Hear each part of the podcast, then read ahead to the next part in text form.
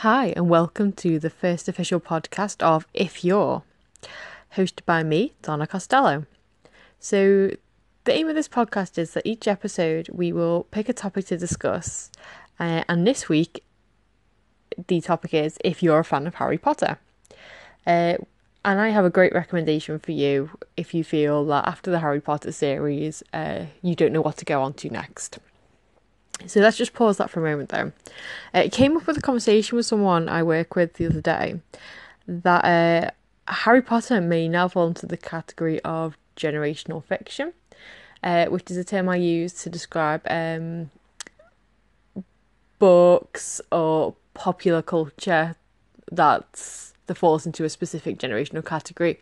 So um, an example of this is that Terminator 2 is a really big thing for me and people who who were born in the 80s going through to the 90s everybody of that like area or generation has seen Terminator 2 um, and can reference it.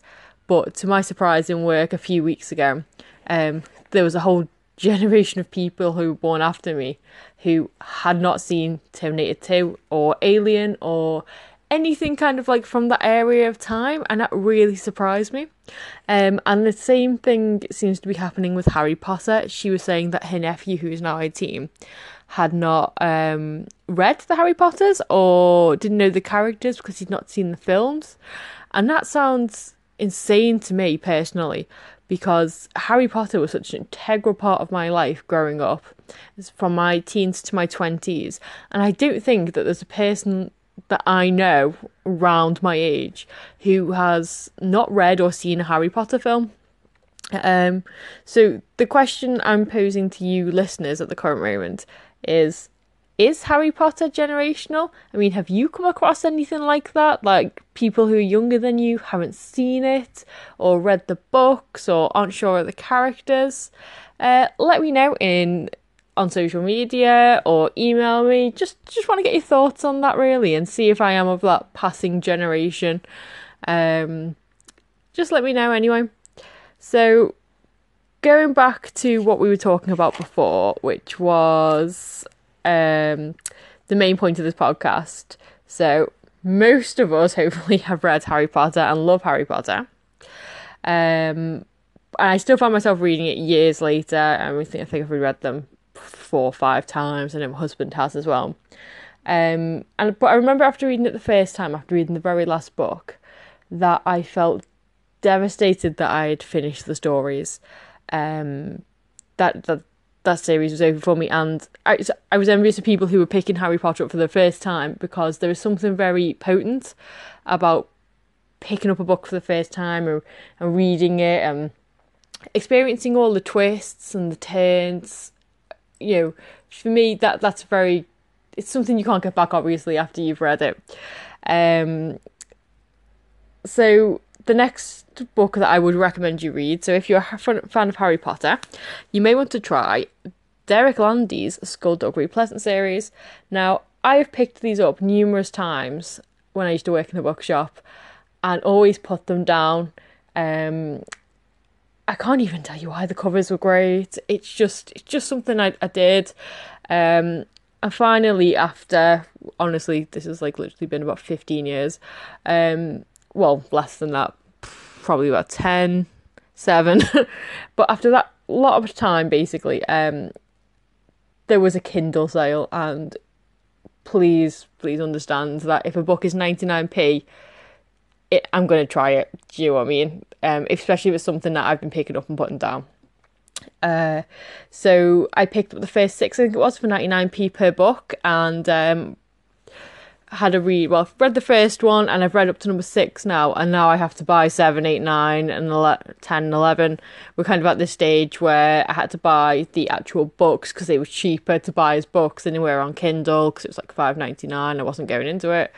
Um, so I'm waiting for those to arrive in the post. I'm in this weird lull where I've got no book I want to read in that time period in case they turn up on Monday. Um, so basically, back to School Skulduggery Pleasant anyway. Uh, Skulduggery Pleasant is essentially a book about a normal teenage girl called Stephanie who is propelled into the world of magic after the death of her uncle.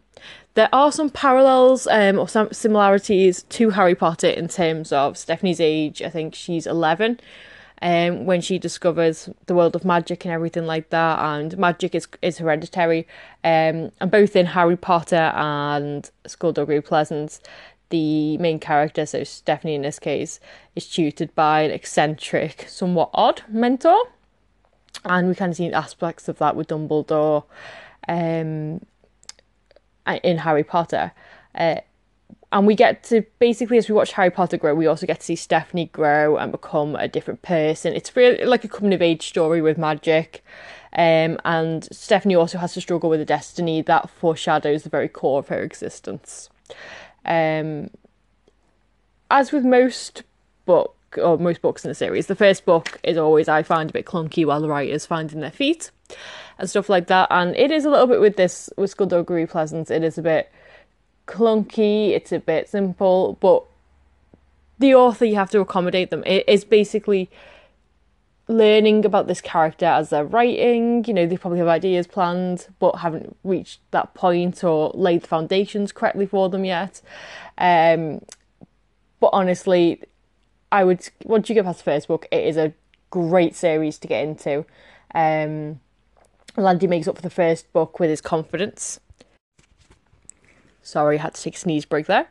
So Landy makes up for um, the first book where he is establishing himself and the characters um, with the next few books because his confidence as his confidence grows and the knowledge of the world that he is creating and is you know it, it's really hard to create as a writer myself a ginormous like world where you know everything that's going on. When you first start a book, you start with a small part and you start branching out as books go on and on and on because you feel more confident with it and you can move on from different aspects of it.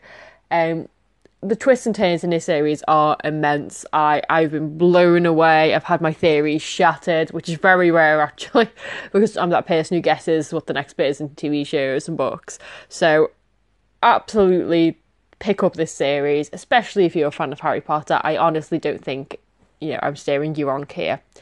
Um, so let me know what you think.